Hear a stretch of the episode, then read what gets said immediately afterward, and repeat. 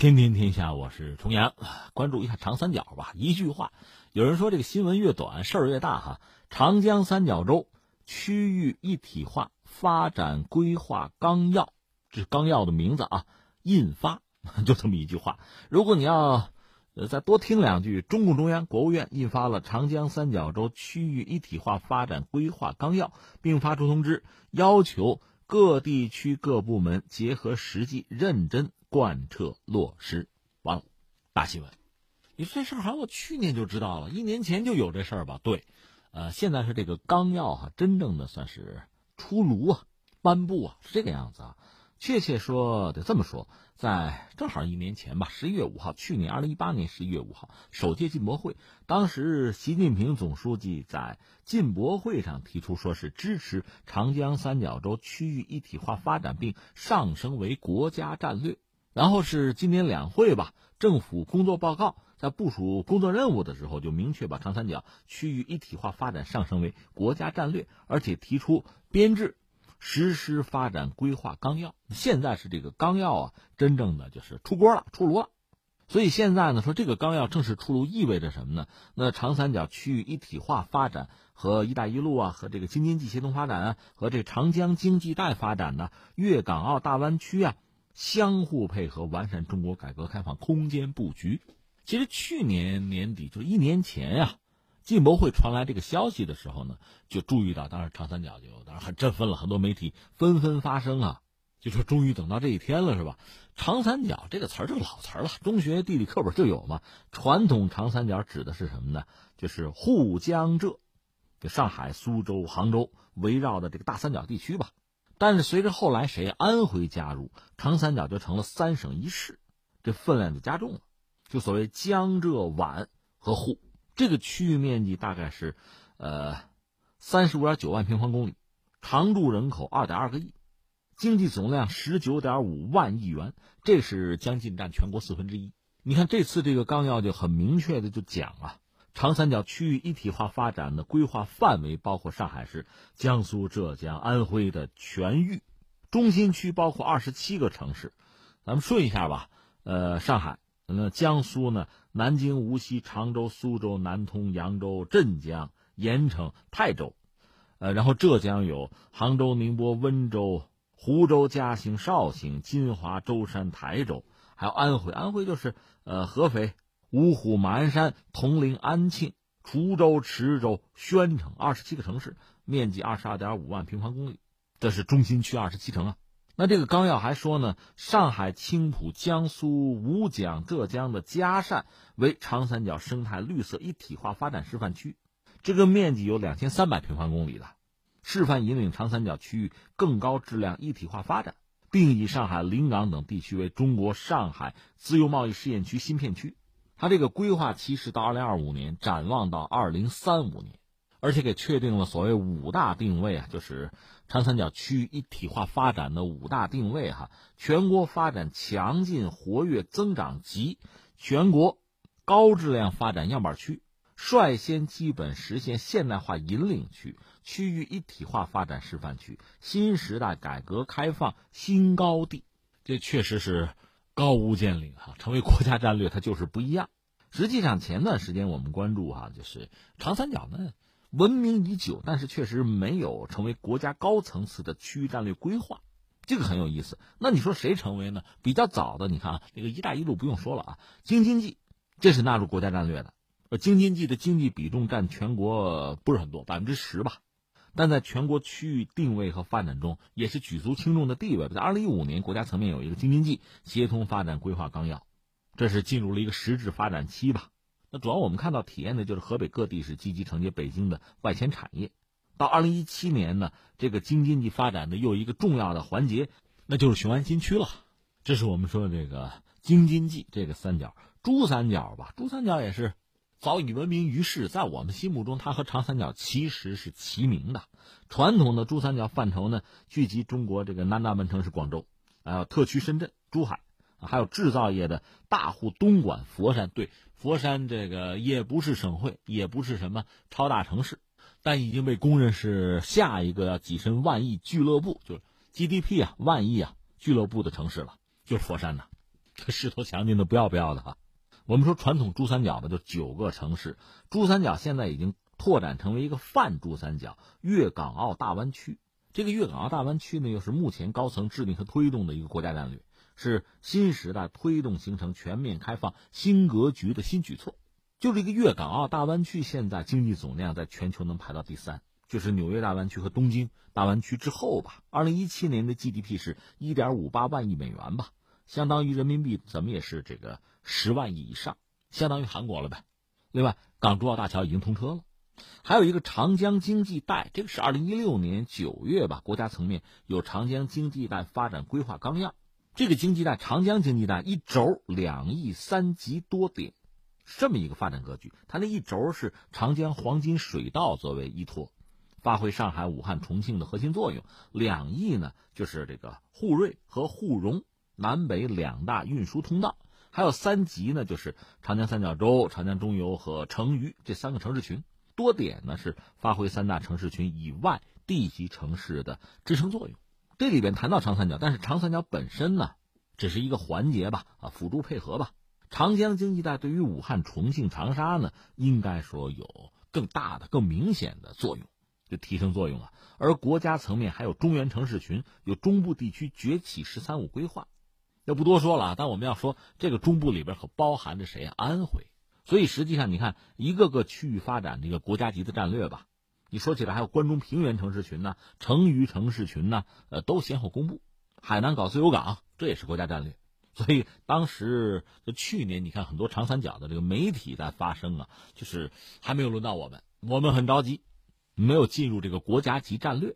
那么最终在去年年底进博会的时候，这个靴子落下来了。所以对于长三角来讲，这确实是一个非常高兴的事情。那长三角现在这个纲要啊也已经颁布了哈，所以那大家就干呗，什么甩开膀子加油干哈，嗯，就有点感慨。这感慨是什么呢？三个吧。第一个是什么呢？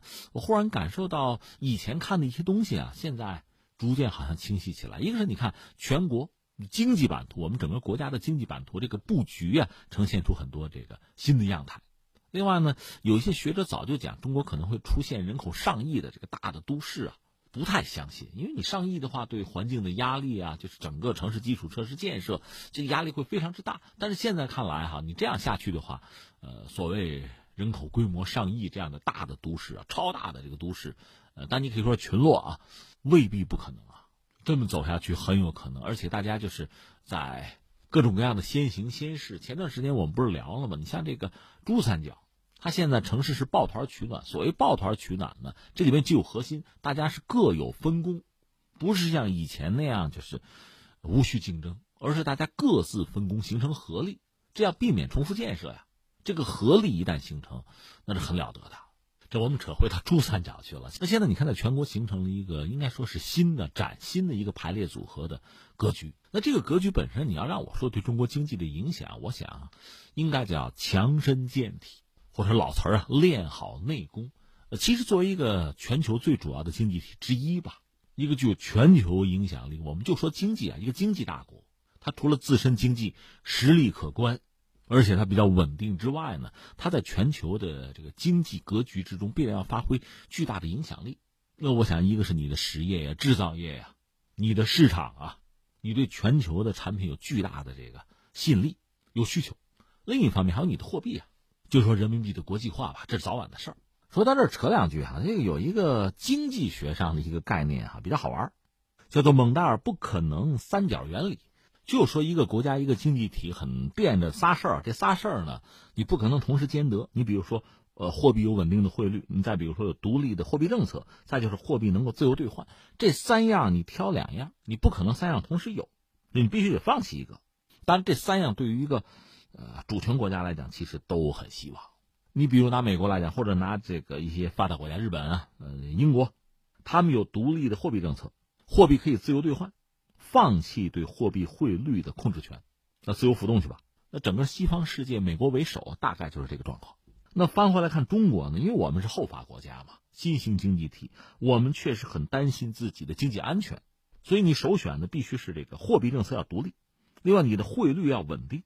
那么人民币的自由兑换现在就没法完成，应该说这导致很多跨国资本和中国做生意呢，它是把结算地放到香港，其实放到上海更好。上海洋山港呢是世界上已经是最大的集装箱港口了，很多企业就是跨国企业物流从上海走，但是结算它还是在香港，主要是因为人民币自由兑换这个问题，因为香港是自由港，香港货币可以自由兑换。而刚才我们讲这个三角，这个不可能的这蒙代尔三角，实际上如果是把祖国大陆和香港加在一起，这个三角这个不可能就被突破了。这你也就明白了为什么现在有人对香港动心思。那目前我们看到的局面是什么呢？一个是我们看到我们自己这个国家的经济版图啊正在发生大幅度的变化，正在重新的整合、重新的布局。你看这个珠三角也好，长三角也好啊，京津冀也好啊。其他的区域也好，在重新的整合，而且我们这两年对外开放力度非常之大，包括，呃，金融开放。另外，海南建设了自贸港、国际旅游岛，大湾区那儿力度也很大。上海的国际金融中心的建设确实也是在快马加鞭，还有一批新的自贸区，包括我们河北四个片区。所以你看到我们这个对外开放，包括金融开放的这个格局啊，已然是在焕然一新。所以你看啊，在这个状况下，一个是你自己强身健体啊，练好内功，这是前提，是第一位的。有了这个，你金融系统的核心竞争力就会强，当然也包括风险控制的能力啊，承担的能力啊。所以最终呢，人民币的可自由兑换，那是一个方向。那只要你基础夯的实，这个问题就迟早要解决。那金融开放，金融开放达到一定程度之后，就可以扩大人民币的对外的结算的份额，再往后推就是自由兑换了嘛。那就等于放弃固定汇率，所以目前我们看到的可以说这是一盘大棋。那最后呢，再感慨一下，照例感慨一下我们自己啊，就是河北的发展嘛。其实你看全国范围内啊，整个这个大版图、这大格局里边，有跑得快的。刚才我不是说了，搞不好真有上亿人口的大的城市，连特大的都是这个极大啊，这样的城市出现未必没有可能啊，一切皆有可能啊。那在这个状况下，你比如说。呃，你不是特大，你不是超大，你不是首都，你不是一线这样的城市、这样的地区怎么办？那作为一个省份，你也没有什么特别引人注目的地方。